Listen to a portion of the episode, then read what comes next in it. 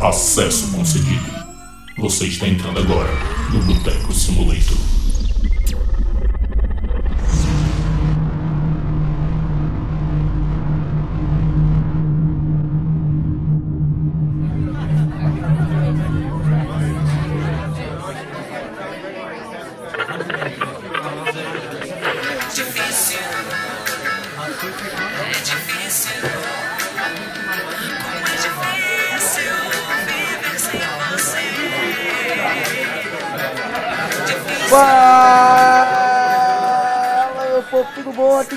Pedro Nuto, diretamente do Boteco Simulator. Estou ao lado aqui dos meus parceiros gamers e da cana. Fala aí, meus maculados. Caralho, Galera, aqui é compadre. Breno Gondim e hoje é o meu programa. Caralho, mas eu tô empolgado agora. Ai, o que foi isso, cara? E aí, meus queridos ouvintes, aqui é o Romulo Filho e Praise the Sun. Boa, boa, boa. Meus botecos e minhas botecas, meu nome é Hugo Pascoal e assim como uma cachaça quente, vagabunda, comprada na praia, Caralho. este produto é pra quem gosta de sofrer. Não diga isso, não Ai, diga ai, é isso. isso aí, meu povo. Eu queria dizer que hoje Breno Gondi vai ficar o programa inteiro excitado, vai ficar o programa inteiro animado, vai ficar o programa inteiro extasiado, porque hoje falaremos de um dos mais novos gêneros que surgiu na indústria de videogames e um gênero que está dando o que falar já há um tempo, que é o gênero Souls-like.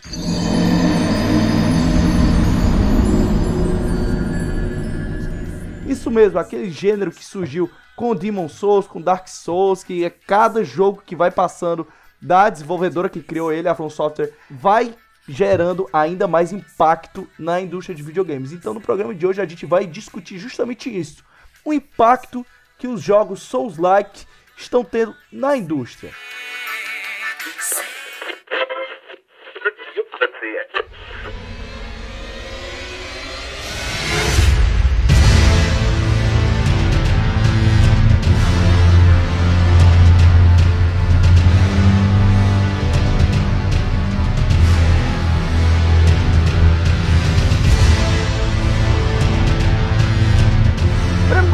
Seguinte, eu sei que eu já dei uma micro introdução do que é mais ou menos o Souls-like, mas detalhe para os nossos queridos ouvintes, o que que é esse gênero maldito que cria pesadelos, bendito! pesadelos Ô, bendito, né? e também sonhos maravilhosos para os nossos gamers hardcores. Então, galera, o, o gênero ou o subgênero Souls, né, Souls, né, que é o Souls-like, como é conhecido, ele é bem parecido... Soulsborne também. de- É, Soulsborne também, ele é bem parecido em questão de nomenclatura com o que a gente falava de roguelike. É um subgênero que ele se parece com o jogo. Ou seja, são jogos que eles trazem elementos da série Souls, seja Demon Souls, Dark Souls e até o Bloodborne, que não é Souls, mas tá ali no mesmo, no mesmo caldeirão, sabe? E como é que você caracteriza esse gênero? Geralmente eles são jogos em que uma das mecânicas principais é que, que assim, você tem direito a morrer uma vez, aí beleza. Você tem o seu número de XP, você morreu uma vez, você zera o XP e aquele XP fica guardado no canto que você morreu. Se você pegar de novo, sucesso. Você tá lá com seu XP de volta. Se não, meu chapa, aí vem aquela deliciosa frustração de você perder, sei lá, 50 mil pontos de XP quando você precisa de 5 pra upar, entende? É só, assim, só pra dar uma, uma ajuda, né? Pra, eu não sei, pra mim ficou um pouco confuso. Mas só pra também. dar uma ajuda, não obrigatoriamente a gente tá falando de XP, certo? Dentro de cada um dos jogos, eles definem como coisas diferentes. Então, lá no- nos Dark Souls e Demon Souls são realmente os pedaços de alma, né? As Souls. No Bloodborne, a gente tem os ecos de sangue. Agora no Elden Ring, mais recente, a gente tem as runas. E esse material, digamos assim, que é, é drop de inimigos, né? Você ganha ele matando inimigos. Ele funciona tanto como XP, para você realmente aumentar o seu nível, colocar mais pontos de experiência, é, pontos de habilidade, na verdade, quanto ele também funciona como moeda dentro do jogo. Então, se eu quero comprar uma armadura, se eu quero melhorar um equipamento, se eu quero comprar um feitiço novo, preciso usar pontos de XP, runas, almas, ecos de sangue para poder fazer é, essa melhoria no meu personagem. Né? Além disso, eu acho que ele é bem caracterizado também pela questão do, do dodge, né? Da, do famoso rolar, que é bem clássico, né? Da franquia. Não, eu acho que o que vale, vale falar, assim, pra, pra galera que não conhece, assim, é, visualizar é que ele é um RPG, né? Ele é um jogo de RPG, de ação, e que em terceira pessoa, e que a partir daí tem todas essas mecânicas de gerenciamento, aí tem a questão das souls e tudo, também ele é muito conhecido pela questão da... Mas calma. Ah, não, É é, porque, calma, ele não obrigatoriamente é um jogo em terceira pessoa, entendeu? Isso não define os gêneros. A gente Isso, tem é, Souls-like em primeira pessoa. Tá, mas tem... Entendeu? Mas Souls-like tem que ser um RPG, né, não? Não necessariamente, por exemplo. O, Eu acho que Souls-like o- tem que ter elementos do Dark Souls, né? Não? É, por exemplo, Hollow Knight, que é um jogo que, que a gente vai falar mais pra frente, ele traz alguns elementos de, de Souls. Ele traz dois grandes elementos de Souls, que o que é? É a, história, a narrativa contada a partir de elementos do universo e não, tipo, filminhos e filminhos, tipo, 40 horas de cutscene, como tem um. Como tem Metal Gear, como Metal Gear da vida.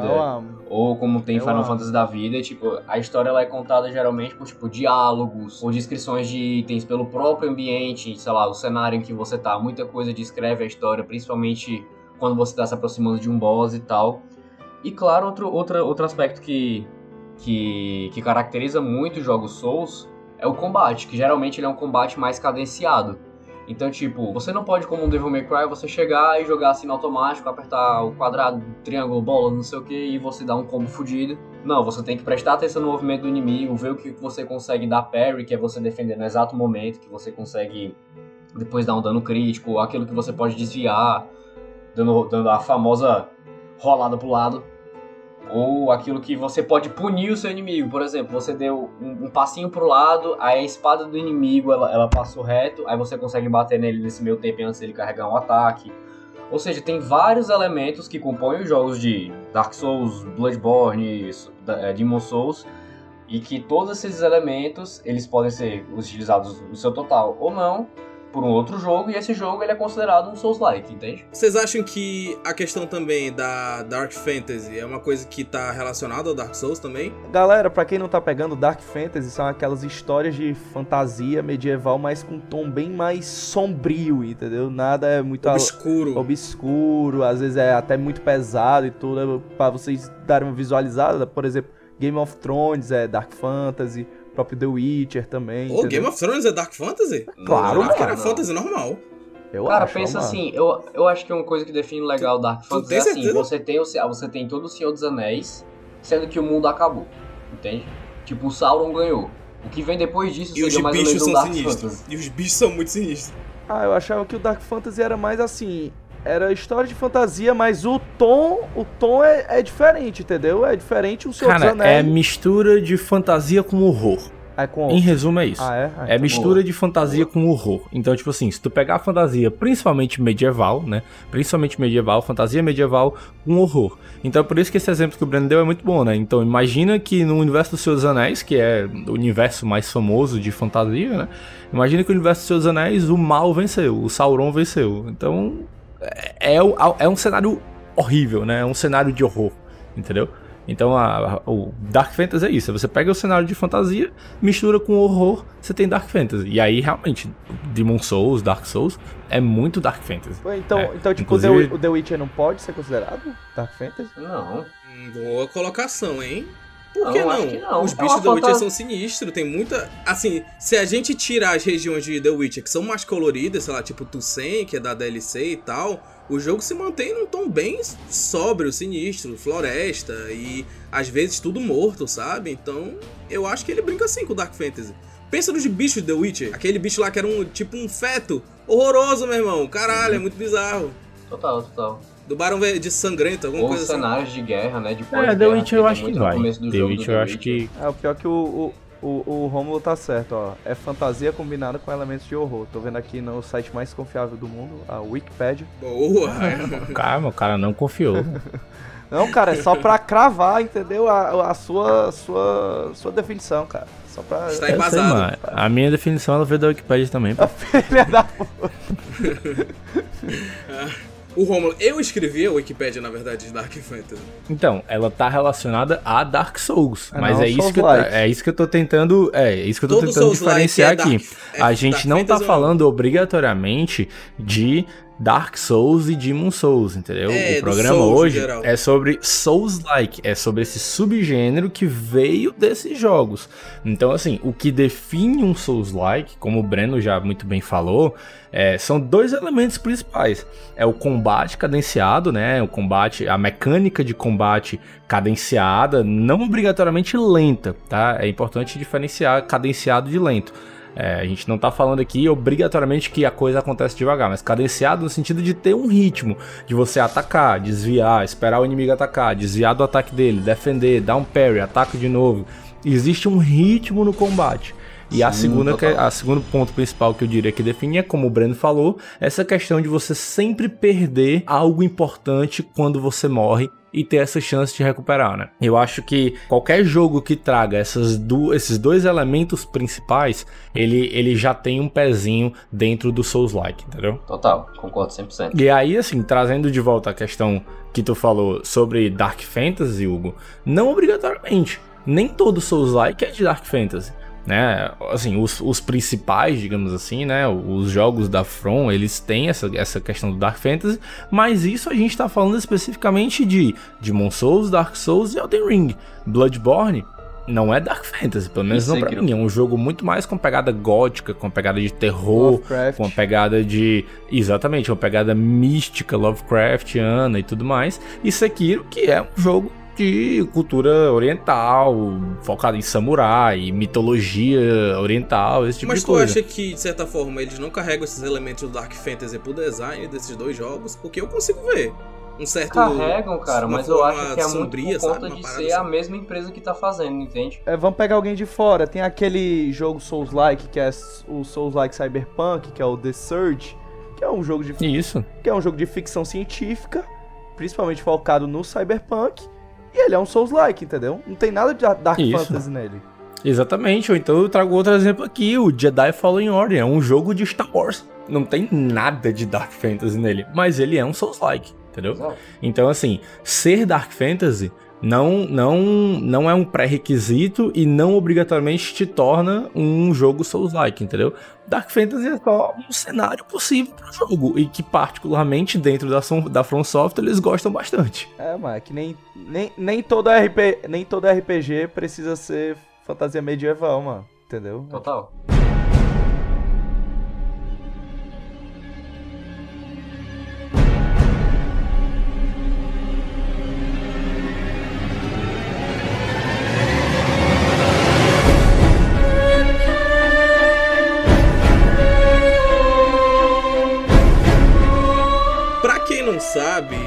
Essa parada de Souls vem de muito tempo atrás. Lá de 94, isso mesmo, 1994, a From Software já tava fazendo jogos que brincavam com essa parada do Souls, que era o próprio Kingsfield, que é um predecessor. Predecessor, tá certo essa palavra? Predecessor. Tá, é, predecessor do que a gente viria conhecer como Dark Souls, né? Vocês concordam com isso? Porque Sim, se a total. gente pegar toda a vibe estética, tudo que eles querem fazer a proposta, a gente vê que ali é uma sementinha do que vai ser o Dark Souls. Cara, sendo muito sincero contigo, eu nunca vi nada sobre Kingsfield. É nada, mesmo, nada, nada. O meu conhecimento sobre Souls começou em Dark Souls 3. Entendeu? Então, antes disso, é, bom, eu joguei Demon Souls é, Remake, né? Então meio que conta. Mas começou em Dark Souls 3. Então o que veio antes disso eu não sei. Pronto, o negócio é que é o seguinte, toda essa parada do Souls começou, lógico que tem a From Software e tudo, mas principalmente com um cara, e esse cara se chama Hidetaki, ou Hidetaka? É, deixa eu ver aqui. Hidetaka. Hidetaka. Hidetaka Miyazaki, um japonês aí que, cara, eu achei a história dele, eu, eu vi no vídeo do Zangado e eu, eu achei a história dele muito legal. Porque ele era um, um cara que teve uma infância muito pobre e ele tinha um mindset de tipo, olha aí a parada coach, mas ele tinha esse pensamento de não ter muitos sonhos, entendeu? Não ter, não ser uma pessoa muito ambiciosa, porque a partir daí ele não se frustraria, entendeu? Então ele sempre foi essa pessoa que tava no mediano, não prezava por Não queria se destacar. é, não queria se destacar, além de ser uma pessoa muito tímida e tudo mais, então, enfim. Aí, é, o tempo se passou e ele estava trabalhando numa, numa multinacional americana, a Oracle, e aí, a partir do momento que ele começou a se manter é, financeiramente e tudo, assim, quando ele era uma- é, garoto, ele descobriu um pouco a paixão dele por leitura. Tinha uma biblioteca perto da casa dele, que ele podia ver. Ele, caraca, aqui eu posso pegar emprestado livros e mangás. Então foi a partir daí que ele começou a criar um- uma paixão pela. principalmente pela fantasia. Entendeu? Só que Caraca, aí. isso tá muito filme, né? Dá- Tem uma vibe muito filme assim de tipo. Ele era jovem, pobre, até que ele descobriu a leitura e assim ele criou mundos fantásticos. Não, sabe? mas, mas, Ah. mas é engraçado, tipo assim, mesmo com a leitura, tipo, ele descobriu um hobby, mas ele não tinha esse sonho. Ah, sonho em ser um desenvolvedor de games. Não, mano, ele não tinha. Realmente, assim, É, até porque a gente tá pensando em anos o quê? 80, 90, Por por, aí. aí. Então, era a indústria que não, não, não tinha essa mentalidade ainda, cara. Ah, mas, no Japão, anos 90, macho. No Japão, anos 90, tava reinando nos games, mano. Ah, mas ainda assim, tem preconceito com a indústria até hoje ainda, cara. Então, eu acho que naquela época era muito aquela questão, não, trabalhar numa multinacional, fazer carreira, o caralho, ficar bem estável, sabe? E querendo ou não, games era uma parada que tinha um certo... Como pode dizer a palavra? Uma loucurazinha. Macho, eu só sei que assim, aí ele passou esse tempo na Oracle e com conta disso começou a se sustentar e começou a é, consumir mais tanto produtos, é, livros e tudo mais, mas foi ali que ele viu a paixão dele por games. Aos, tipo, já adulto, ele começou a. com- Porque começou a ganhar dinheiro e tudo, e começou a consumir pra caralho games, porque, enfim, game é uma, um hobby caro, né? E começou a nascer de dentro dele uma paixão de querer trabalhar com aquilo. Então foi aí que o Miyazaki, com 29 anos, decidiu sair da Oracle para arriscar na indústria de games, sem ter nenhum tipo de experiência na indústria, entendeu? Então olha que situação merda pro Que cara. história de superação. O cara com 29 anos foi atrás de trabalhar numa parada que ele nunca tinha trabalhado na vida, mano. Loucura, loucura. Então, no assim, que então ele acabou assim, encurtando mais um pouco o processo, ele acabou se ingressando na From Software, porque ele tinha um conhecido de lá que acabou recebendo indicação. E a partir do momento, no decorrer do trabalho, ele começou a se destacar, a galera viu que o cara era muito talentoso, que o cara era muito criativo, entendeu? Ele tinha uma visão muito massa. E foi aí que, assim, em 2006, a From tava com um projeto que já estava considerado um projeto fracassado que era esse tal de Demon Souls. Eles não estavam botando. Tinham conseguido já o feito desse jogo ser distribuído pela Sony, na época, para ser exclusivo de PlayStation 3. Só que aparentemente ele só ia ser distribuído pela Sony no Japão. No resto do mundo ele ia ser distribuído pela. É a Atlus, a, a, a, a, a que faz o. que distribui o Persona, Romulo. Qual é o nome? Atos. É a Atos. Atlus? É, pronto. É a Atlus. Os que- Raiz, ela Pronto, distribuiu é- o Snowboard Kids para Nintendo 64. Pronto, pronto. A Atlus ia distribuir o, o Demon Souls pro resto do mundo. E isso rolou porque a Sony já não tava botando fé no Demon Souls. Então, ah, vamos distribuir só aqui no Japão, mas o resto do mundo é BO pra outras pessoas. Então, e a From acabou assim, vendo que o Miyazaki tava se destacando, mas ao mesmo tempo tava com esse praticamente esse BO nas costas, que era o Demon Souls, eles decidiram assim, botar o Miyazaki pra encabeçar o, o, o Demon Souls, porque se o projeto que já era considerado fracasso fosse encabeçado né, por um cara que tinha zero experiência, não ia ter nenhum problema, entendeu? Tipo assim, ah, fracassou porque o cara era um zero à esquerda, não tinha talento e tudo mais. Caraca, eu botar a culpa nele mesmo. Era, né? entendeu? O cara era bucha de canhão. O cara foi meio que bucha de canhão. Só que aí as coisas viraram. Porque em 2009 o Souls-like nasceu com Demon Souls. Soul of the lost withdrawn from its vessel. Let strength be granted so the world might be mended. Não tive a oportunidade. Na verdade, eu não tive a oportunidade de jogar nenhum Souls. Eu, inclusive, assim, sou um meio preconceituoso do gênero. Mas tô tentando abrir essa cabeça com. minha cabeça com Elder Ring. Mas enfim. Vocês dois, Breno e Rômulo, quem jogou o Demon Souls, fala aí, assim, como é que foi o impacto do primeiro Souls na indústria e tudo mais. Então, cara, o Demon Souls, eu não joguei ele originalmente, né? Lá em 2009, quando saiu. Saiu acho que pra PlayStation 3, e na época eu jogava Xbox 360, então não, realmente não joguei. Mas eu joguei o, o remake agora pro PlayStation 5 e, cara, é um jogo excelente. Excelente, assim. Ele. Eu acho que ali tá o embrião de tudo que, que o Souls-like. Foi é dali pra frente. dizer? Exatamente, tudo que veio em seguida com os outros Souls-like, sabe? Então, você tem já, óbvio, esse formato de Souls-like, né? Então você tem a questão de perder lá as suas, as suas almas, você tem esse combate cadenciado. No Demon Souls o combate é bem lento, isso, isso é uma coisa que vale a pena, assim, é falar. O, no Demon Souls o combate ele realmente é bem lento em comparação com Dark Souls, com o próprio Bloodborne, Elden Ring e tudo mais. Isso é uma coisa que a gente vê rolando ao longo da franquia, né? O Demon Souls ele é mais travadão, e aí eles vão adicionando mais elementos de ação e deixando o jogo um pouco mais dinâmico até chegar no 3, que aí já é muito no auge da fórmula, sabe? Isso, exatamente. Totalmente. E, mas assim, exatamente nesse sentido que tu tá falando, eu acho que é muito isso o, o Demon Souls, sabe? Ele é a, a primeira iteração dessa fórmula. Então eles ainda estão ali criando realmente como vai ser esse, esse grande formato, digamos assim, de jogos, né? Então uma coisa que eu acho muito interessante, que eu achava que me afastaria do jogo, e é uma coisa que o Nuto sempre comenta que ele não gosta, né? Essa questão de contar a história de forma indireta.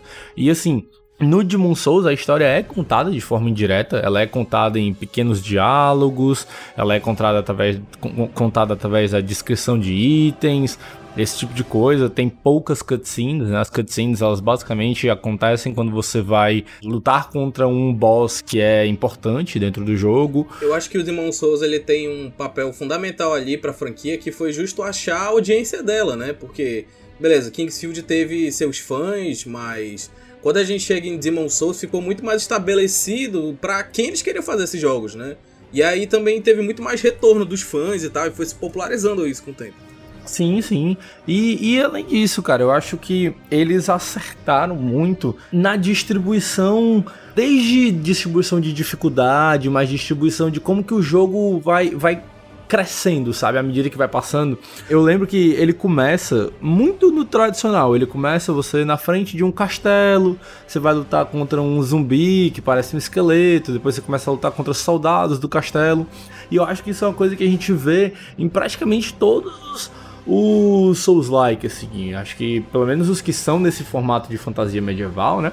Eles sempre começam mais ou menos na frente de algum tipo de castelo, alguma coisa assim. O próprio Elden Ring, nossa, é impressionante a quantidade de, de semelhanças que eu vejo em Elden Ring em relação ao, ao Demon Souls, sabe?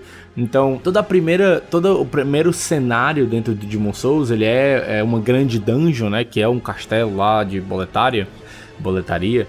É, ele é essa grande dungeon que você vai tipo progredindo e à medida que você vai progredindo nela, o jogo vai te mostrando as diferentes dinâmicas que vem acontecendo, sabe? Então, tipo assim, a- as formas como os inimigos vão te atacar, se um ataca mais próximo, outro ataca mais distante, um usa magia, o outro é ataque, ataque com realmente espada, lança, esse tipo de coisa. Você começa a encontrar inimigos já um pouco mais fortes e você começa a ter que aprender realmente a como lutar, né, com cada um dos, dos inimigos. Então, eu acho que desde o começo, ou seja, desde o primeiro jogo, Eles tinham essa É, fórmula muito bem estabelecida. é isso, essa introdução do, do jogador ao gênero, né, a esse formato, eles fizeram muito bem. E isso é uma coisa que eu vejo em, em todos os outros jogos. Eu, eu particularmente joguei Demon Souls, Dark Souls 3, por incrível que pareça, eu comecei no 3, mas não terminei. Bloodborne, que eu também não terminei, e Elden Ring.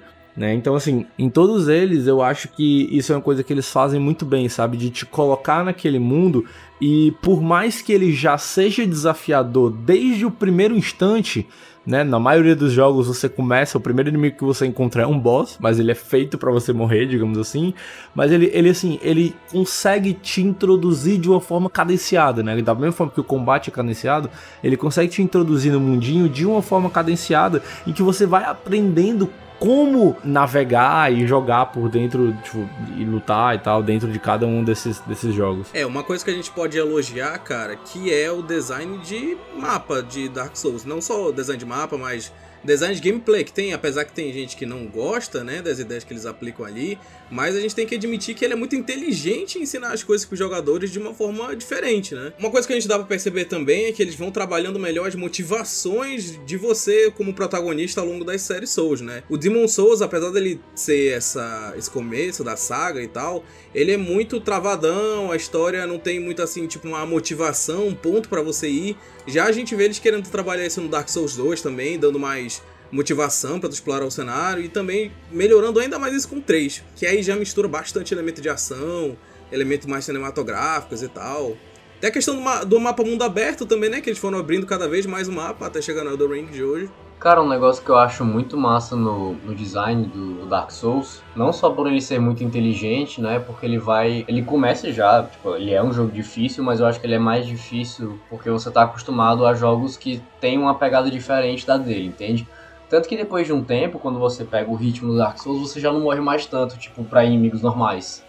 Sabe? Por mais que você demore, sei lá, três hits para matar um inimigo comum, que não é muito, mas também não é pouco, ele já não te mata mais nem a pau. Tipo, não tem perigo de você morrer pro inimigo básico, o soldadinho com espada, sabe? Um negócio que eu, que eu curto bastante, e que eu acho que eu até comentei com o Romulo esses dias no grupo, é como ele cria set pieces dentro da própria gameplay, sabe? Ele não precisa fazer uma, uma cutscene. Obviamente tem cutscenes no jogo, mas não é. Definitivamente não é em abundância. O jogo ele cria set pieces muito fantásticas, em que, por exemplo, no God of War, tudo isso tu ia fazer apertando o quadrado, aí dá um tempinho tu aperta o triângulo, aí dá um tempinho tu aperta o bola pra desviar. É, no não, tipo, no Dark Souls, events, né? o bicho lá, ele vira um monstrão e ele vai jogar a lança em ti, tu tem que desviar, tu tem que defender. Aí depois ele vai abrir o chão e vocês vão cair e você tem que achar um jeito de cair lá sem perder muita vida. Aí, sei lá, eu tô num boss agora no Dark Souls. Dark Souls. Eu tô, agora num, eu tô agora num, num boss no Elden Ring, em que ele faz uma magia que, tipo, ele vai dar três stacks em ti e depois do terceiro stack ele vai te dar dano, tipo, de graça.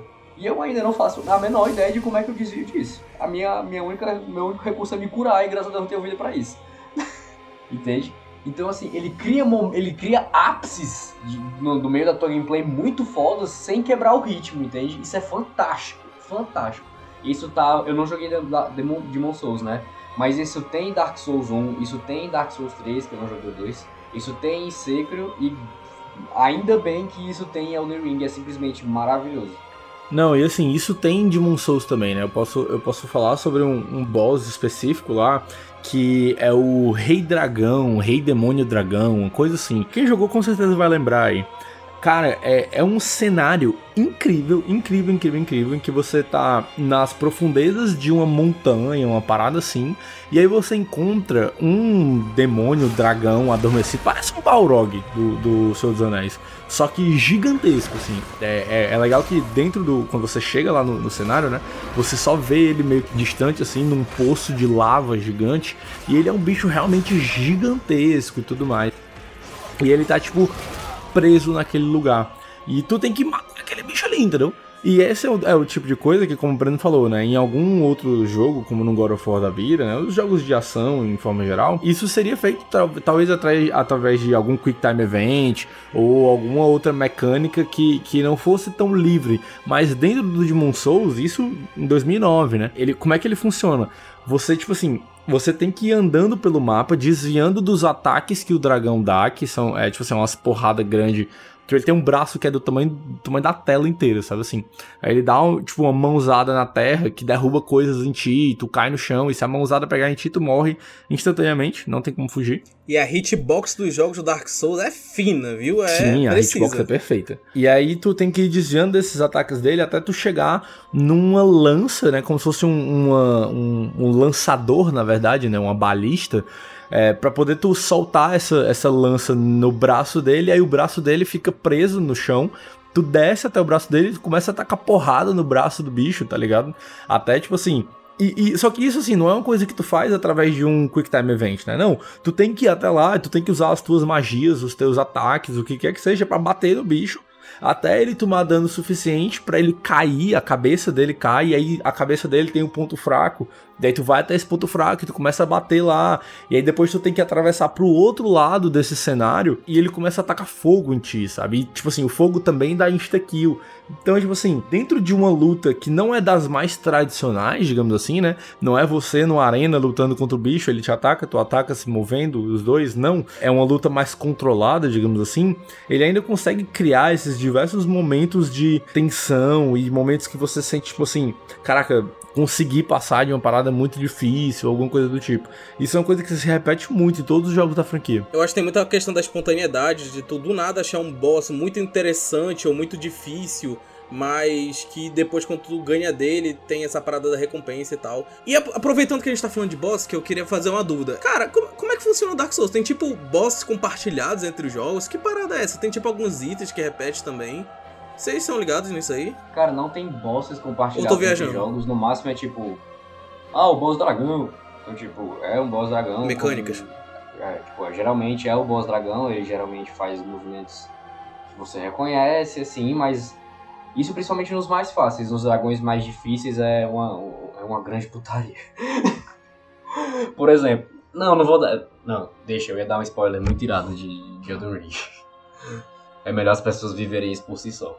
Então, por exemplo, em Elden Ring tem um boss dragão que na hora que tu chega nele e tu vê ele a primeira vez, tu pensa: Meu Deus, e aí? Eu faço o quê contra isso, entende?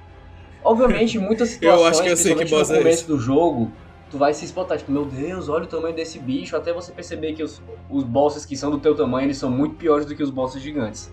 Mas esse em específico, tu olha e tu pensa, meu Deus, e aí? Eu faço o quê contra essa porra? Sabe? E, tipo, isso é uma coisa que eles foram evoluindo ao longo do tempo e que é um negócio que eu acho muito interessante, que o Hidetaka Miyazaki, ele não é o tipo de diretor que ele faz um jogo, aí ele faz, sei lá, sei lá, vamos supor aqui, Dark Souls 2. Aí ele tem uma coisinha a mais no jogo, sei lá, agora você pode dar duas, rolar duas vezes pro lado. Tipo, não, o jogo ele realmente rola uma grande evolução. Inclusive, é, eu diria assim que o, o, Dark Souls 3 ele é um jogo muito melhor em questão de gameplay do que o Dark Souls 1, justamente por isso, por questões de qualidade de vida, entende? E à medida que os jogos foram evoluindo, eu acredito que aquela aquela aquela lendária, aquela lendária fala de, ah, meu Deus, o jogo é muito punitivo, o jogo é muito chato porque você morre direto, é muito frustrante. Tipo, eu acho que isso é um pouco quebrado pelo, pelo aspecto de que assim, você tem que aprender a jogar o jogo, entende? E, tipo, cada vez mais isso está se tornando melhor.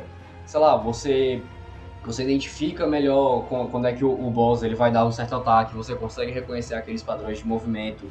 Pela hitbox ser muito, muito, muito, muito boa, que a gente falou lá atrás. Então, tipo, se o boss ele vai atacar pela direita, vale mais a pena tu ir, tipo, nesse espaço vazio em que ele tem, sei lá, o braço direito dele tá levantado. Mais vale tu rolar Entre a por perna aí dele.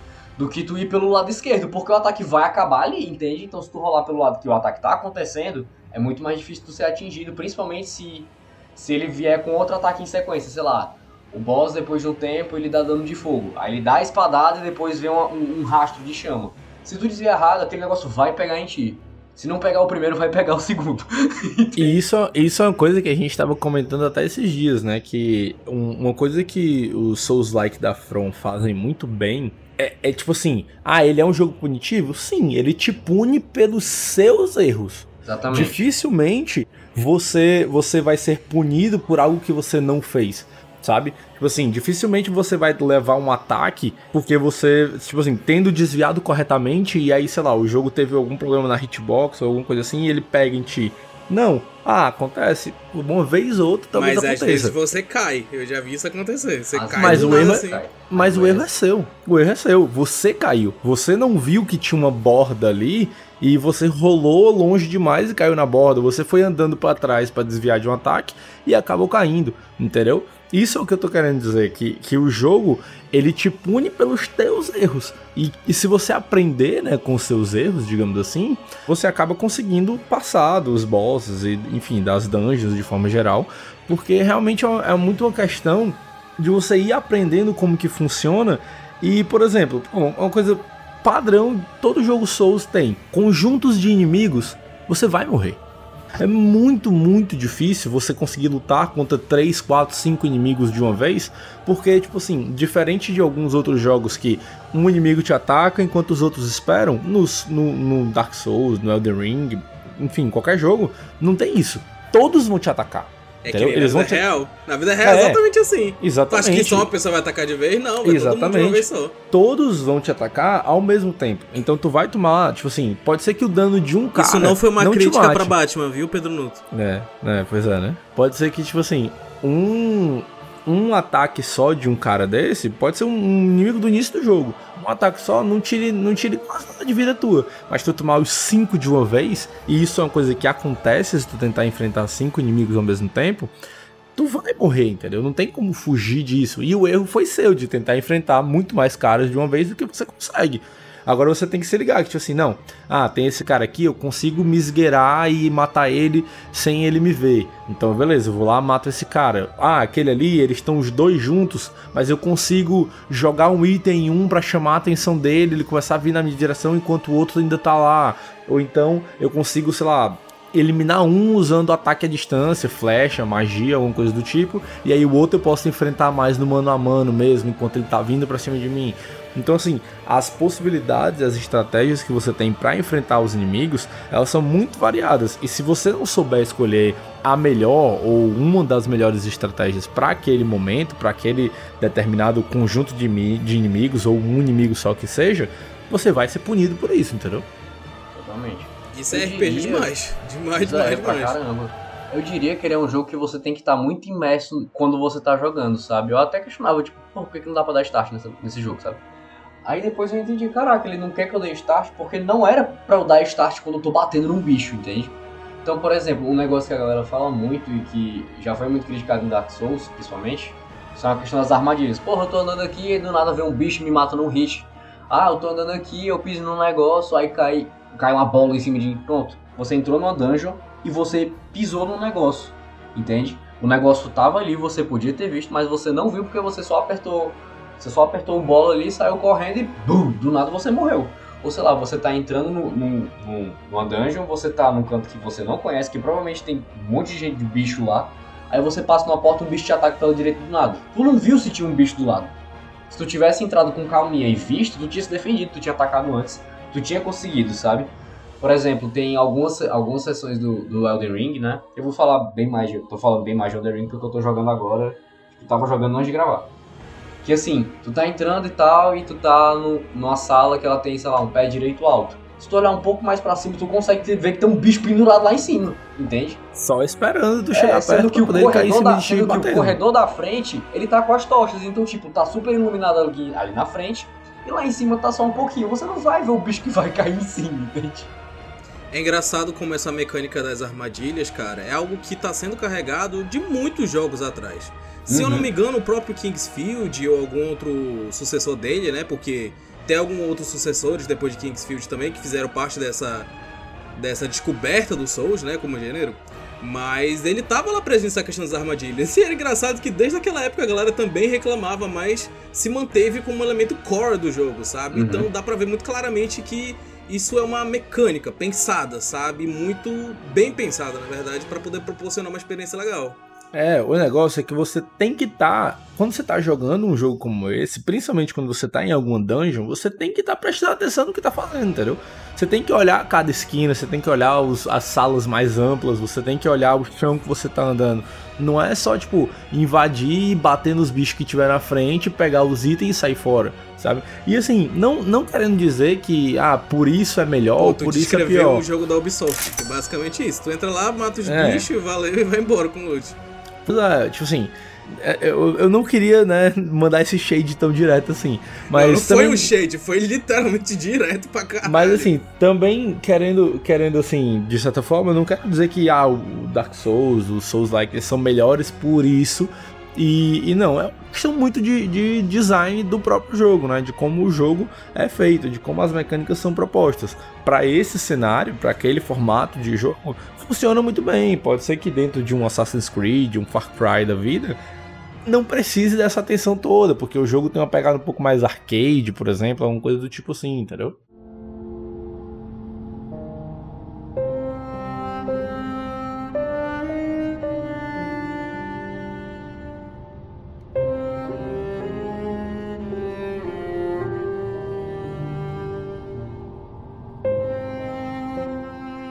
É o seguinte, aí a gente passou esse tempo, aí teve aí o Demon Souls, o Dark Souls e tudo, e a partir daí teve o sucesso e o reconhecimento da franquia Souls. Mas eu acho, eu, tipo assim, eu acho que quando ele começou a transcender, entendeu? Em vez de ser um jogo Dark, Dark Souls e se transformar no gênero Souls-like, eu acho que a primeira vez que eu vi isso acontecer foi com um jogo lá de 2014, eu não sei se vocês lembram, que é aquele Lord of Fallen, uma coisa assim. I will face the lords of the fallen and claim victory for mankind.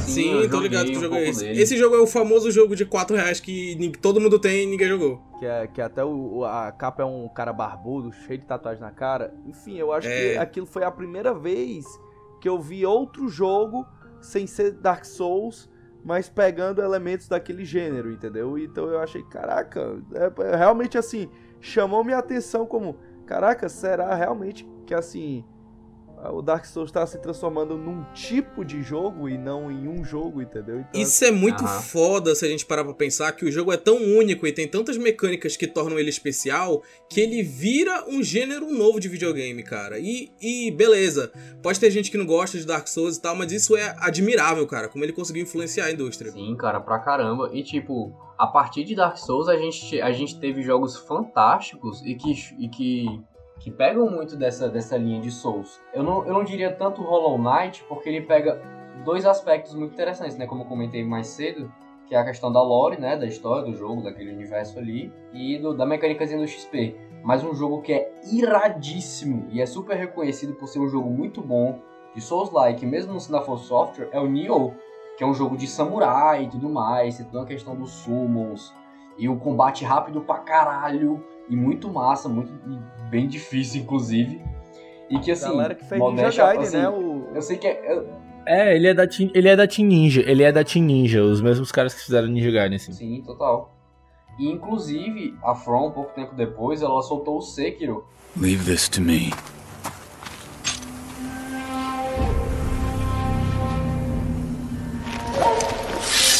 que pra mim é, assim, no meu ranking da, da, da From Software só tá atrás do Elden Ring, que é um jogo, assim, fantástico, que foi quando eles introduziram verticalidade no jogo, né, de você poder pular e tudo mais, e teve o lendário gancho, que agora tem em todo o jogo, mas principalmente ele tem um combate, eu tava falando isso hoje no grupo, o combate de Sekiro ele parece uma dança, se liga porque você ataca e você tem, tem toda uma mecânica diferente de parry, porque no Dark Souls, o parry ele é mais focado no escudo. Tipo, você tem um escudo, aí na hora Parry que o cara vai ornitorrinco? atacar, É tipo isso mesmo.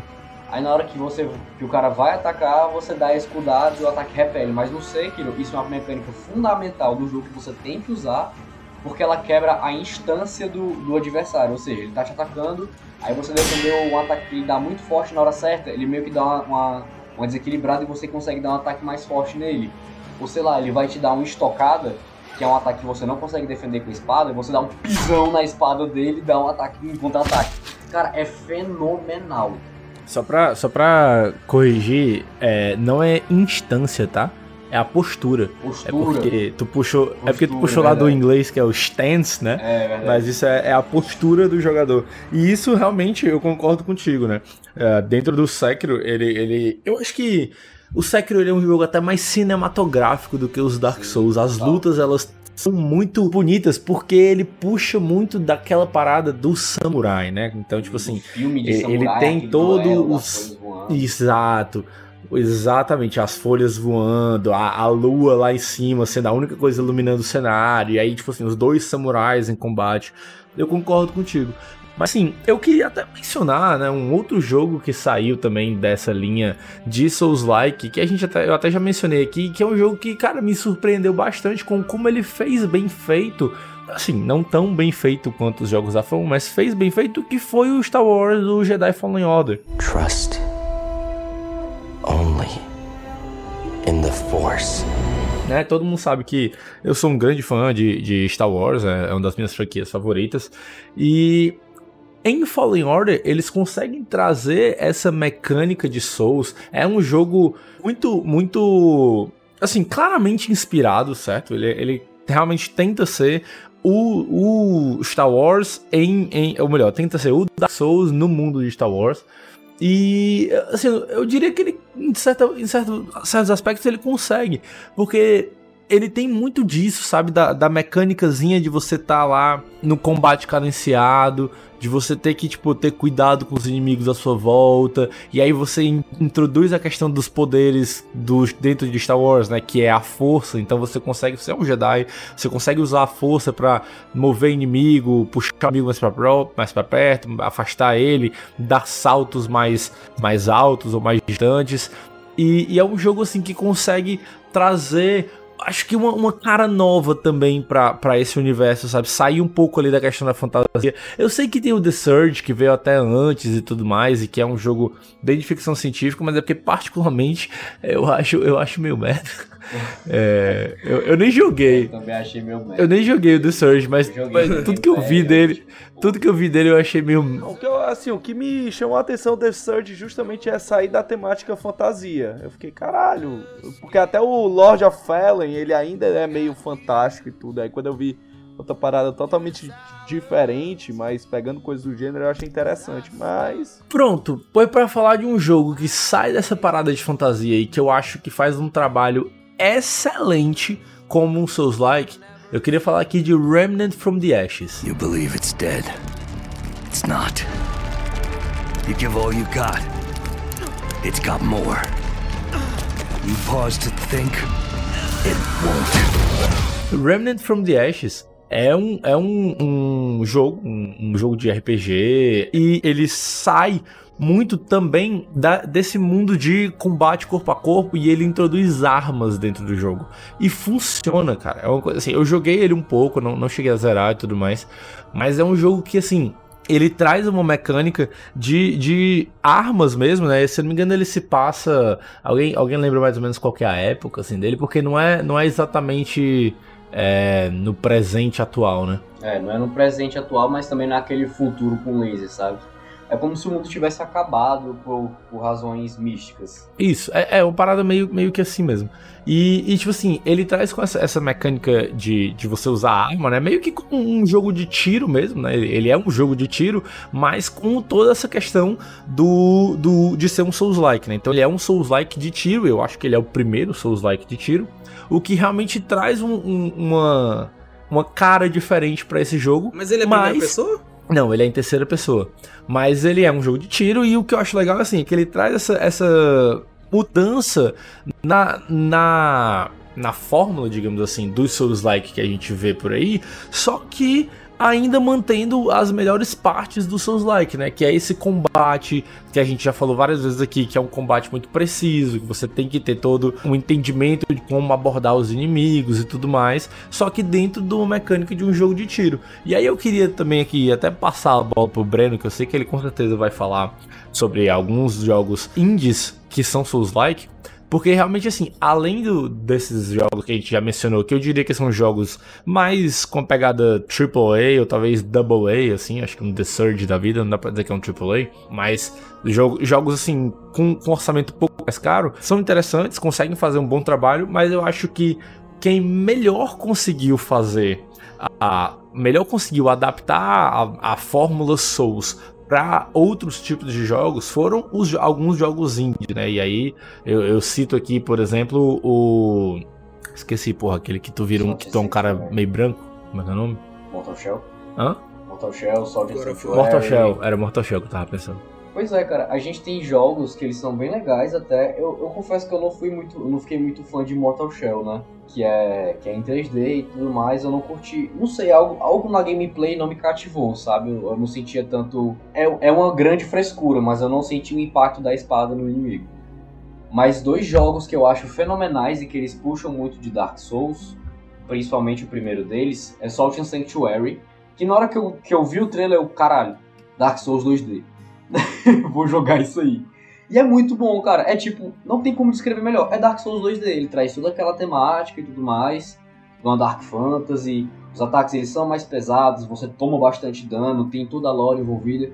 Mas um jogo que eu acho muito que tem que, tem, que, fez, que fez um trabalho muito mais legal em questão de originalidade foi Blasphemous, que é um jogo que é um jogo indie tal, pixelado e tal. Lindíssimo. Como, como o estereótipo já, já requer, né? Que seja um jogo indie pixelado. Mas o, o jogo ele tem uma direção de arte fantástica e ele, e ele tem, e ele, e ele tem uma, uma temática muito diferente, sabe? Ele traz a, a questão da Revolução Espanhola e ele traz um tema mais religioso pra coisa, sabe? Tipo, não digo religioso, tipo, ah, vamos rezar aqui. É, uma, é meio que uma, uma versão dark da religião cristã, sabe? Em que as pessoas, elas veneram muito a penitência.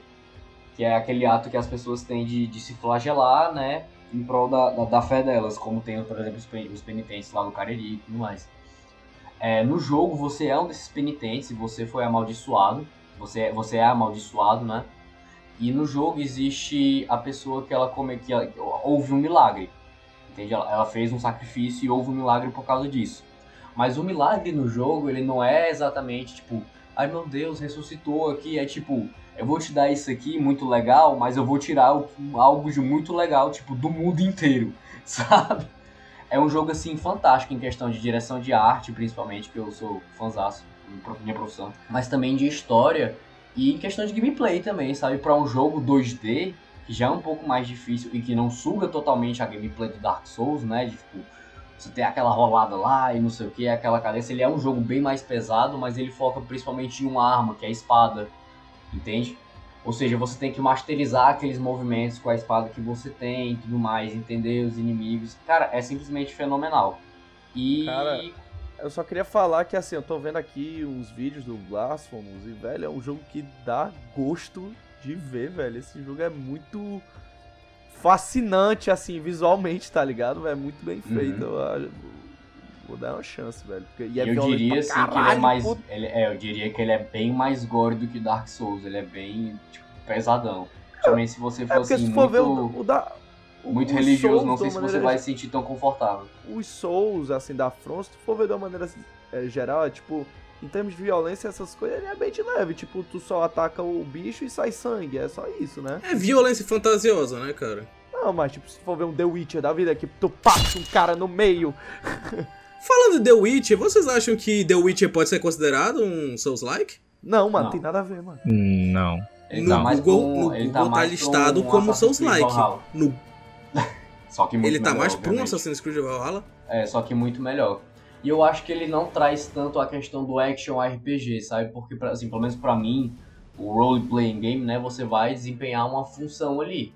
Ou seja, eu quero, eu quero ser um arqueiro, eu quero ser um guerreiro, eu quero ser um mago, um druida. Isso não é isso no Dark Souls, no Demon Souls você consegue. Inclusive, a galera que tá jogando The Ring de mago tá sofrendo um hate horrível. Mas eu acho injusto, porque a galera não tem vida e, tipo, é hit kill. E no, e no The Witcher você não tem esse, esse elemento, sabe? Apesar dele ser um action RPG, eu acho que ele não é tão RPG assim quanto Dark Souls. Porque ali você tem suas magias e tal, que você solta, e você tem a sua espada. Tipo, você é um guerreiro, você é um bruxo, aquele ali é o seu skill set, Ah. e você desenvolve... Eu acho daquele. que- É a questão de você ser o personagem. Isso, Exatamente. É a questão que de você ser o personagem, né? Você não criar o seu personagem. É, É, no Total. Demon Souls, quer dizer, no Souls no geral, quer dizer, no geral não, né? Na série Dark Souls é clássico você criar o seu personagem. E quanto mais zoado, melhor, essa é a verdade.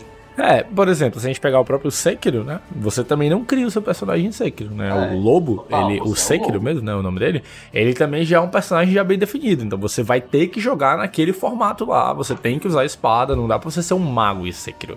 Mas por quê? Porque ele tem toda essa questão de ser um jogo de samurai, né? No fundo, no fundo, ele é um jogo de temática samurai. Então não faz sentido um samurai ser, na verdade, um cara que fica soltando magia, soltando bola de fogo, sei lá, É. coisas desse tipo, entendeu? Então, especificamente sobre The Witcher, eu, eu não acho que, que se encaixa como um Souls-like, porque ele não tem as duas coisas que a gente definiu lá no começo do programa, que são os pré-requisitos de um Souls-like, né? Você não tem essa questão de você perder algo importante quando você morre, no sentido de perder aquilo que vai te fazer passar de nível, perder aquilo que vai te fazer comprar a arma ou a magia que você estava querendo.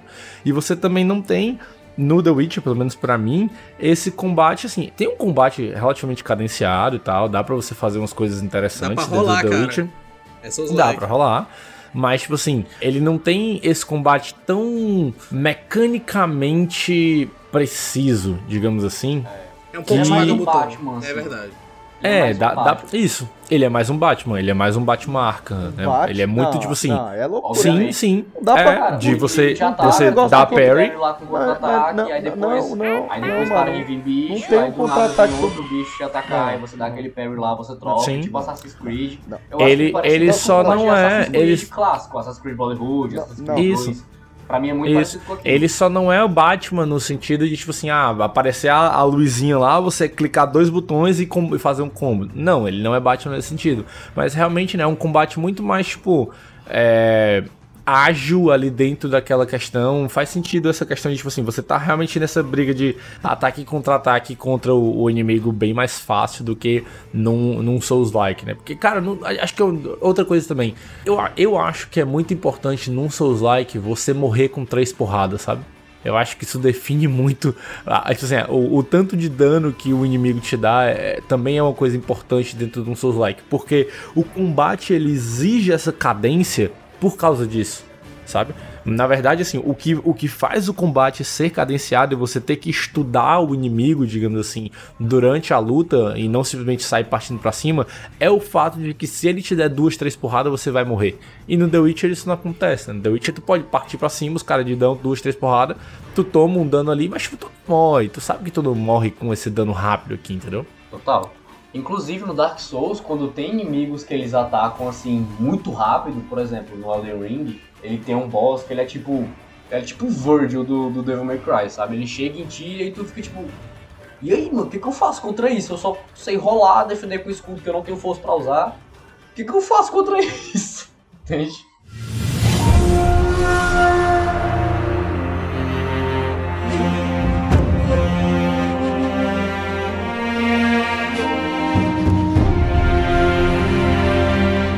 Gente, mas assim, afinal, a gente é, é foda que o, que o Souls assim se transformou nesse gênero e tudo, mas pergunta principalmente pra, pro, pro, pro Breno e pro Romulo. Por que que vocês acham que o gênero Souls-like fez esse sucesso inteiro?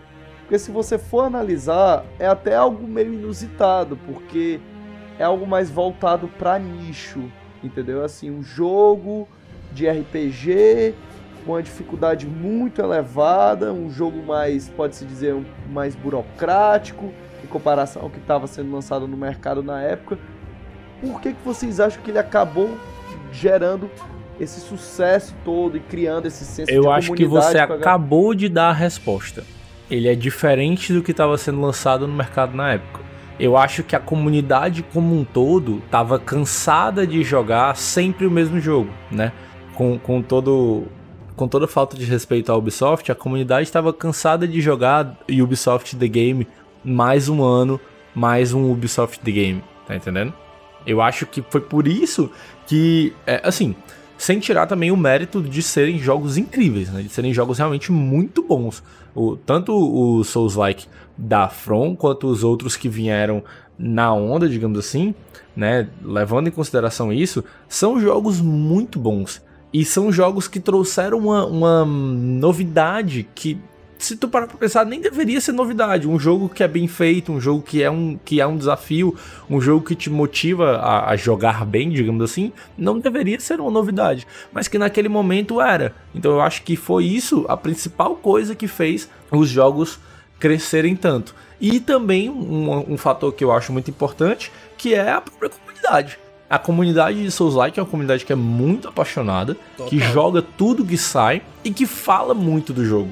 Tipo assim, pô, a gente Nossa, no grupo demais. mesmo, no grupo mesmo, quantas vezes a gente não fica falando, tipo assim, cara, tal coisa, olha como isso aqui é legal, olha como eu encontrei esse, esse monstro aqui, eu tive uma dificuldade pra matar ele, olha como eu morri de... Olha aqui um vídeo de um cara que zerou o jogo no level 1.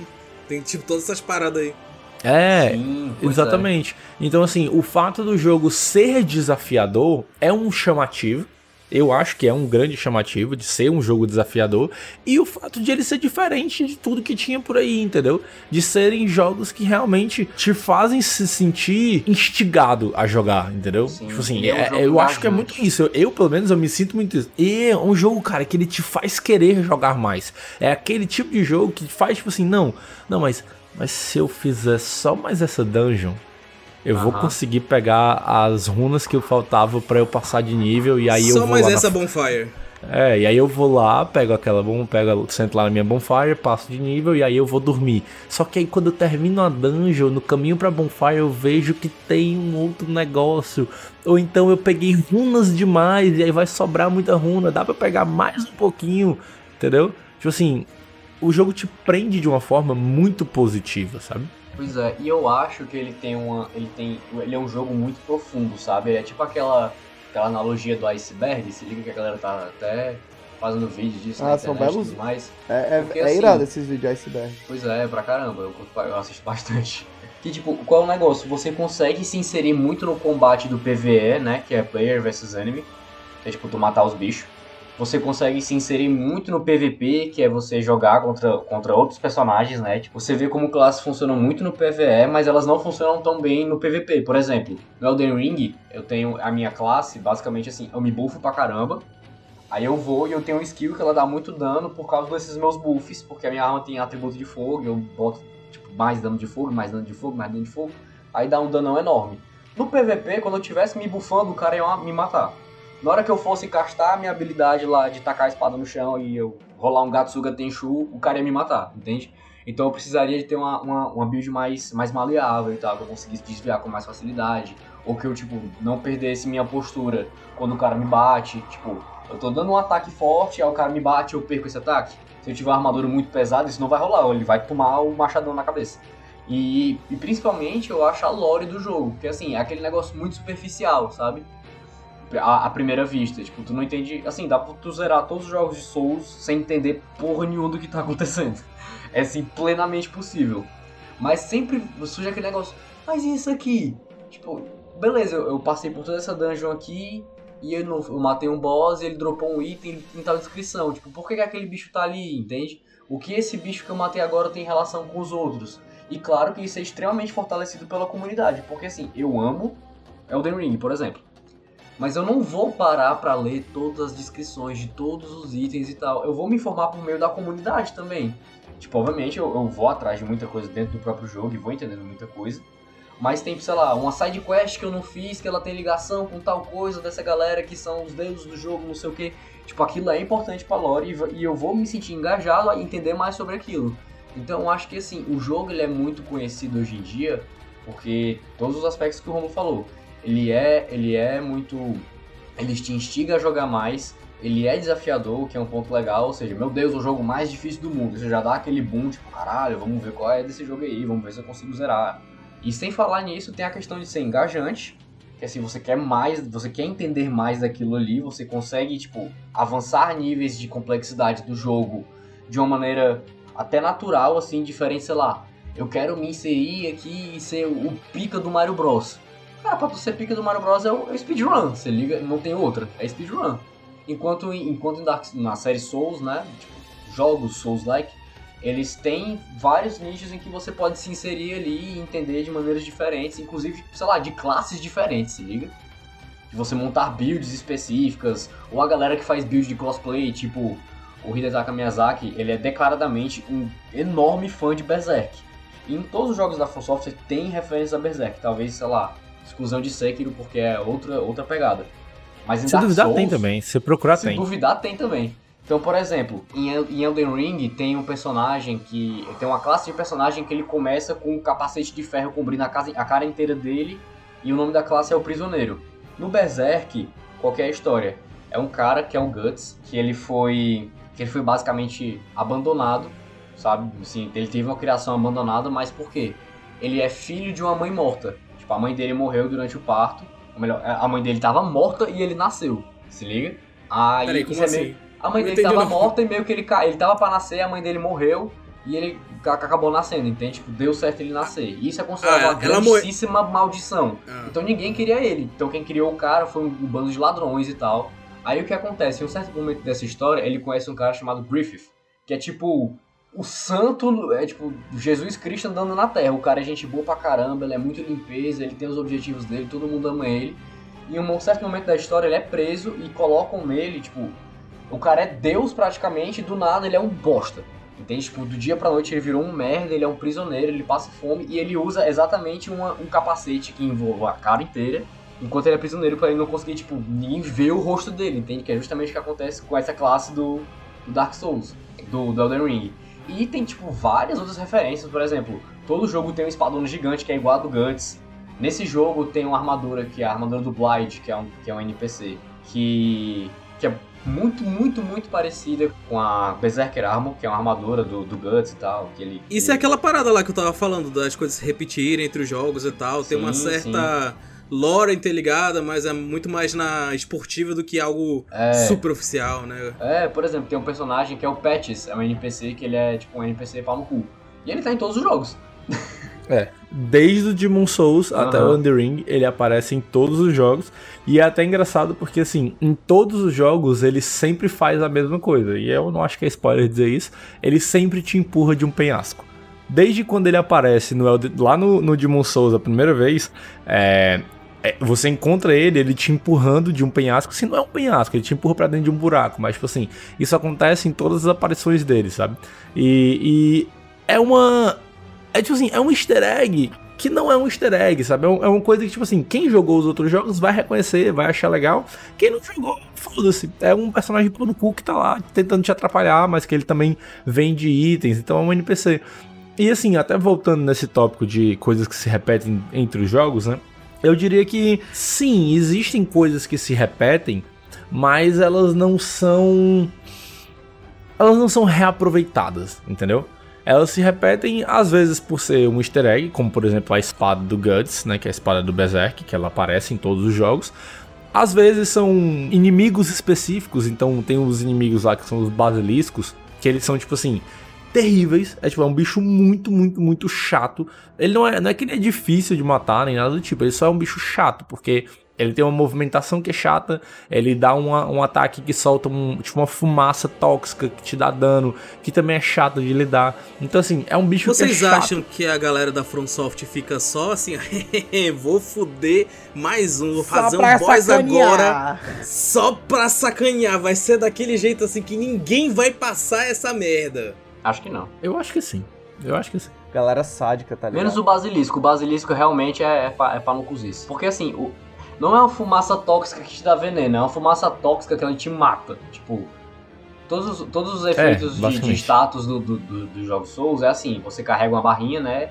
Aí, tipo, quando. É meio que o teu, sei lá, veneno é o nível de infecção. Aí, quando chega no final da barrinha, tu. Beleza, agora tu tá envenenado, tu vai tomar dano constante de veneno. Esse bicho, quando ele carrega a barrinha dele, tu morre. É basicamente isso. Tem, tem até um nomezinho lá, é tipo, não sei o que, morte, morte não sei o que, Aham. uma coisa assim. E, e, enfim, então existem, existem algumas coisas que se repetem. Por exemplo, uma coisa que a gente. que você facilmente vê repetido entre os jogos, e aí eu diria que nesse caso é aproveitado, são animações. Então, tipo assim, tem um, um- alguns boss, por exemplo, que eles têm a mesma movimentação de inimigos de outros jogos, entendeu? É a mesma, é a mesma, mesma, mesma movimentação. Tipo assim, você Mas vê acha que. que é 7 sendo aproveitado? Eu acho que sim. Eu acho que nesse caso é realmente reaproveitando. Mas é de uma forma que não parece, tipo. Não parece preguiçoso, sabe? É tipo assim, faz sentido que esse bicho aqui se movimente dessa forma. Sabe? Tipo assim, às vezes é um, é um bicho que é muito grande, então faz sentido que ele seja lento. E aí ele dá ataques mais lentos. E você que jogou os jogos antigos, você co- consegue reconhecer esse ataque. Tem um feeling, eu acho, de a evolução da mecânica do jogo passado.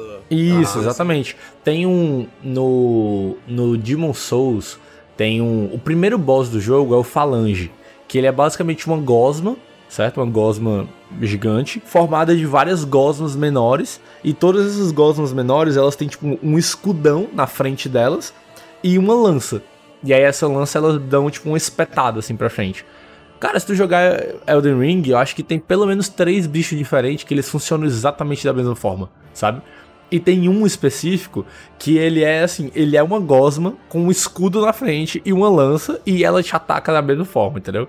Então assim, eu acho que é parte reaproveitado, parte homenagem, parte esse bicho deveria se comportar dessa forma, sabe? Eu acho que o maior reaproveitamento que tem, principalmente quando tu olha assim pra Dark Souls e Elden Ring, quando tu vai mais dentro da lore, é a própria lore, entende? Tipo, os dois, todos os jogos da, da, da eles têm uma premissa, entende? Que é tipo, aquilo que aconteceu, os trailers e a cutscene vão, inicial vão te explicar e pra 80% das pessoas é o que elas vão saber da história do jogo. É, que é tipo assim, por exemplo, Dark Souls existe a Era do Fogo, que é assim, a Era da Luz, né? E a Era das Trevas. E alguém tem que sempre cuidar para que a era, do, a era das Trevas não aconteça. Então eles têm o conceito da, da chama, né? Alguém tem que manter aquela chama acesa. Que no primeiro jogo é o Rei Gwyn, inclusive essa lore se repete no Dark Souls 3. Com muito mais força e com muito mais detalhes. Por favor, pesquisem a lore de Dark Souls 3, é fenomenal. É, mas algo muito, muito parecido acontece com Elden Ring. Que assim, existem deuses. Assim, eu não vou dar muito spoiler, porque tipo, o jogo saiu agora, então basicamente assim. Existem deuses, eles têm um poder divino e tudo mais, não sei o que, dado por uma, certa, por uma entidade, que é o Elden Ring, né? Que ele tem essa força energética e espiritual muito fodida. E, obviamente, eles são deuses, mas existem outros deuses. E outros deuses regem essa galera falando do Elden Ring. E para eles o mundo tem que acabar. Entende? Tipo, tá na hora de, de morrer todo mundo aqui, vamos resetar. E Galera pessoal, extremista, mano. É. Mas é, mas é um mundo cíclico, se liga, sei lá, é tipo aqui, a gente tinha uma era, aí rolou alguma coisa, sei lá, era glacial, ou foi a era lá do meteoro, tipo, sempre rola, rola uma parada que dá uma resetada, tipo, dá um reboot no servidor, sabe? É a mesma coisa que acontece no universo. Então, assim, eles fazem algo para que não role esse reset, entende? Por exemplo, eles têm o conceito da morte, a morte destinada, é tipo, o destino de todas as pessoas é morrer. Sendo que eles querem fazer com que essa morte destinada não aconteça.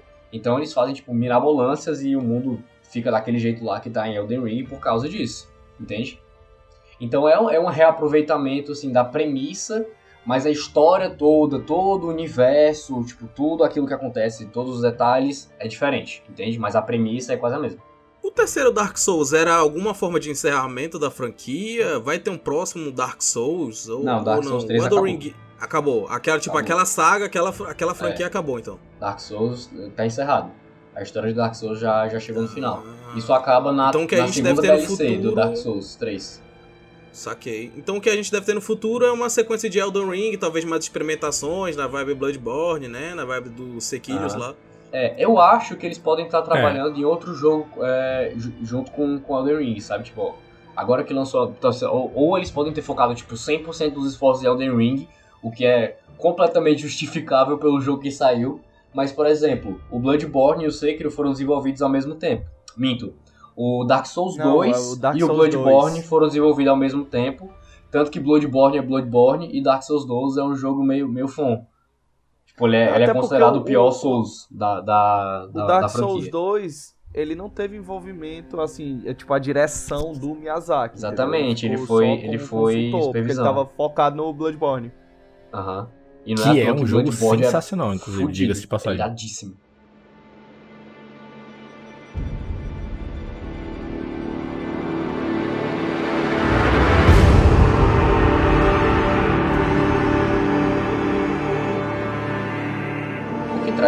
Assim, pra uma questão que já me perguntaram algumas vezes, até dentro do grupo. Cara, qual que é o melhor Souls da, pra jogar? Tipo, qual, por onde é que eu começo nesse, nesse negócio?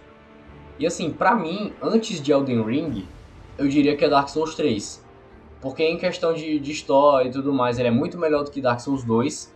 E muita gente considera o Dark Souls 1 o melhor de todos. Mas eu acho que o 3 ainda é melhor por causa da qualidade de jogo, sabe? Tipo, o gameplay, a questões de qualidade de vida e tudo mais. De como que tu faz as coisas, eu acho que ele é, ele é mais legal. E ele é até um pouco mais acessível em questão de combate, porque ele é um pouco mais rápido, entende? Então, assim, tu que tá acostumado com, por exemplo, outro, tu que tá acostumado com um jogo que tem um combate mais rápido, eu acho que ele é muito, vai ser muito mais divertido pra ti do que o Dark Souls 1, por exemplo. Que dentre muitos fatores, tu tem como um guardião, assim, o teu escudo. Ele é muito útil. Sei lá, no Dark Souls 3 ele já não vai ser mais tão útil assim, sabe? Começa que o parry é muito difícil.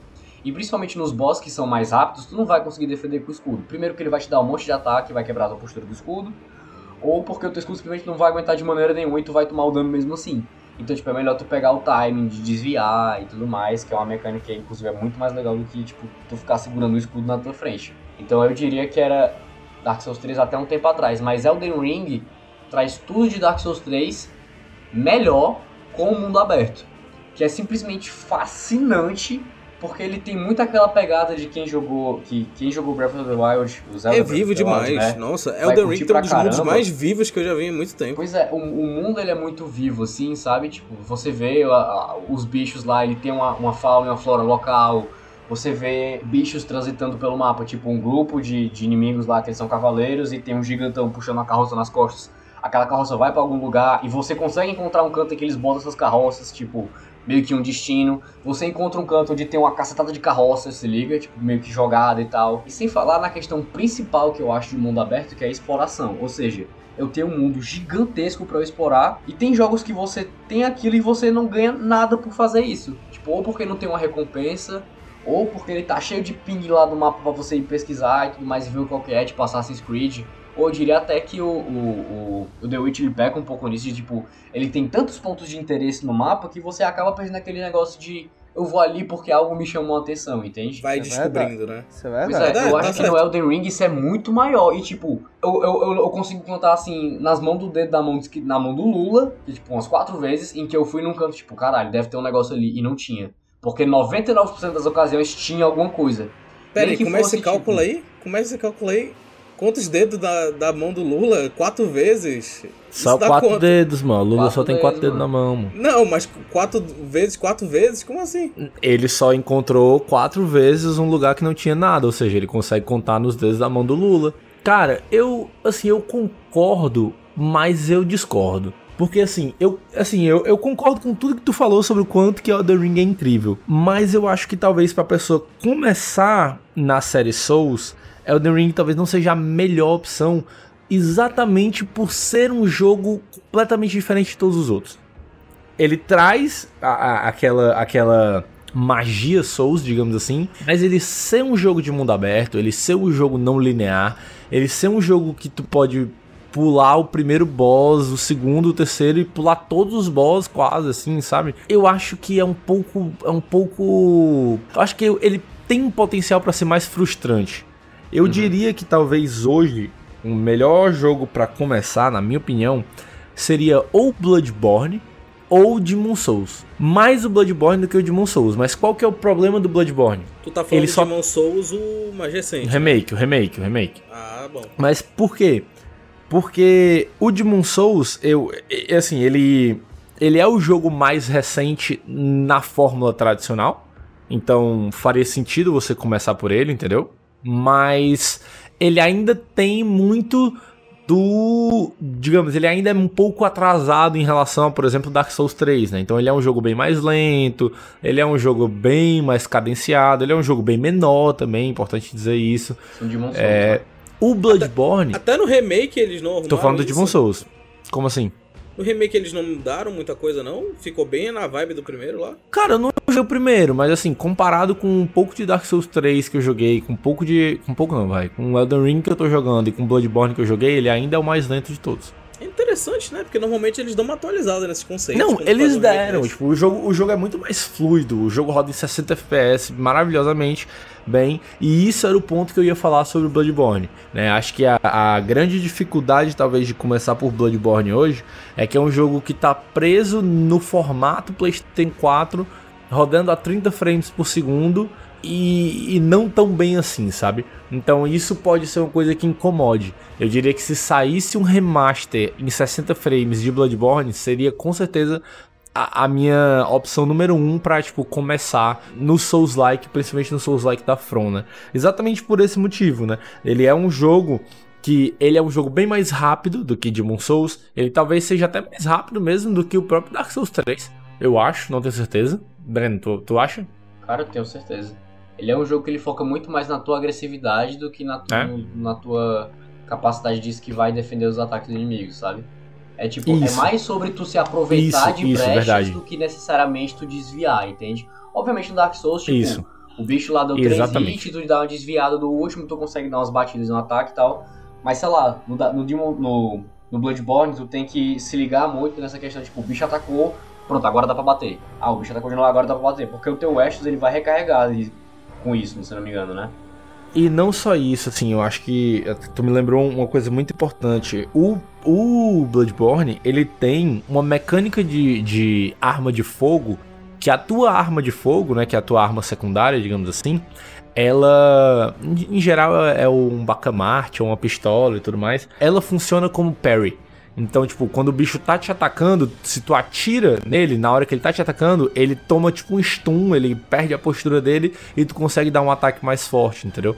Então isso torna a agressividade realmente muito, muito mais importante. Então, pra galera que vem de jogos mais tradicionais, de combate bem mais rápido, é, em que você vai, tipo, ataca, ataca, ataca, ataca, talvez esse seja um bom primeiro passo para você ir se acostumando a talvez, tipo, ir diminuindo um pouco o ritmo, pegando mais o ritmo de como funciona, entender que você vai precisar fazer backtracking, entender que você vai precisar voltar nos mapas antigos, sabe? Eu acho que isso. Eu acho que dentro da, da, do formato tradicional de Souls, Bloodborne é, é muito convidativo. É muito convidativo para um jogador novo. Fora que é um jogo assim espetacular, cara. O jogo é realmente muito, muito, muito bom. A história dele é muito boa, as mecânicas são muito boas, o cenário é sensacional. Essa questão de ser um jogo gótico com essa, essa aura Lovecraftiana e tudo mais. É, é um jogo bem, bem legal mesmo.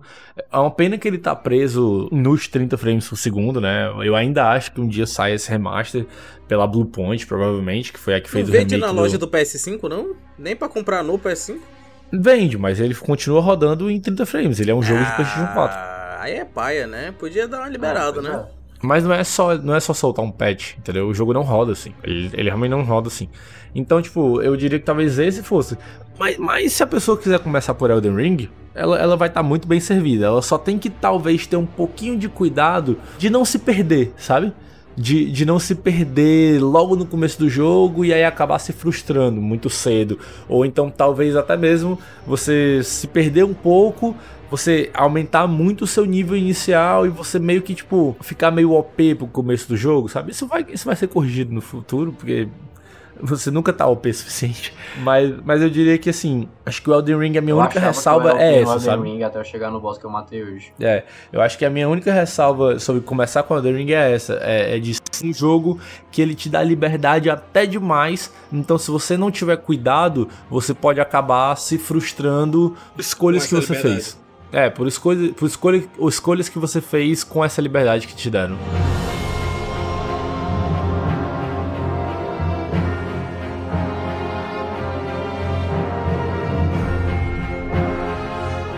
Isso aí, galera. Estamos encerrando mais esse episódio dificílimo do Boteco Simulator, porque enfim, né? Dark Souls tem que ter a dificuldade. Mas é isso aí. Falem pra gente se vocês gostam do gênero Souls-like, qual é o jogo favorito de vocês, se vocês já conheciam esse gênero, enfim, vamos conversar sobre esse estilo maravilhoso de game. É isso aí. Fala a saideira de vocês aí, meus maculados. É maculados, é, Romulo? Maculados, é? É, maculado. Tá bom. Vai, cuida. É isso aí, galera. Muito obrigado por ouvir mais um ilustríssimo programa do Boteco Simulator. E hoje foi particularmente um dos meus favoritos. Mas vamos ter que ir embora aqui porque eu preciso morrer mais um pouquinho aqui na Elden Ring. É isso aí, meus queridos ouvintes. Eu espero que vocês tenham gostado desse episódio do Boteco Simulator. Mais uma vez, curtam aí, compartilhem com seus amigos, com seus inimigos, com os bosses que vocês estão tentando matar. Façam todo mundo ouvir esse programa maravilhoso que a gente fez com muito carinho e muito amor. E, e bastante ódio no coração também, porque realmente é, cansa morrer, morrer cansa. Eu queria muito um contador de mortes, mas infelizmente eu não tenho, porque, enfim, né? Faz parte. Vamos nessa, até mais, até a próxima. Um beijo, tchau. Meus botecos e minhas botecas, muito obrigado por ter ouvido mais esse programa. E aí, Pedro Nuto, no final das contas, vai jogar ou não? Macho, eu vou dar uma chance pro Elden Ring, mano. No Elden Ring. Ah, Rapaz, com essa vontade toda aí, viu? Com essa vontade dele, né não? Não, mas ó, pronto, ó, sem ser o Elden Ring, outro também que eu realmente penso, eu tava vendo mais vídeos sobre, foi o ou Sekiro ou Bloodborne, porque eles parecem ser ter um combate mais rápido, tá ligado? Eu indico o Sekiro.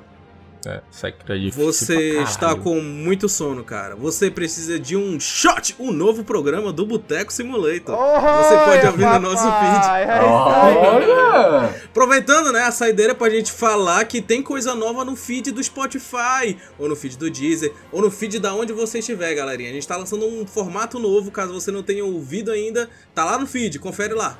Exatamente. Breno e Hugo falam sobre a compra da Microsoft. É, não, a compra A da. compra da, da Microsoft pela Bethesda.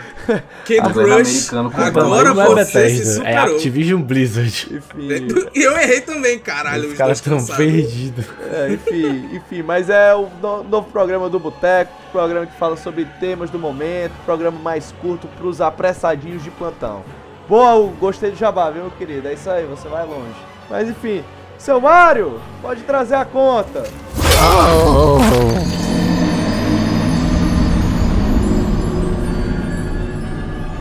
Ih, rapaz. Seu Mario. Ixi, acho que o seu. Acho que o seu Mário foi pra vala, viu, galera? Praise the Sun.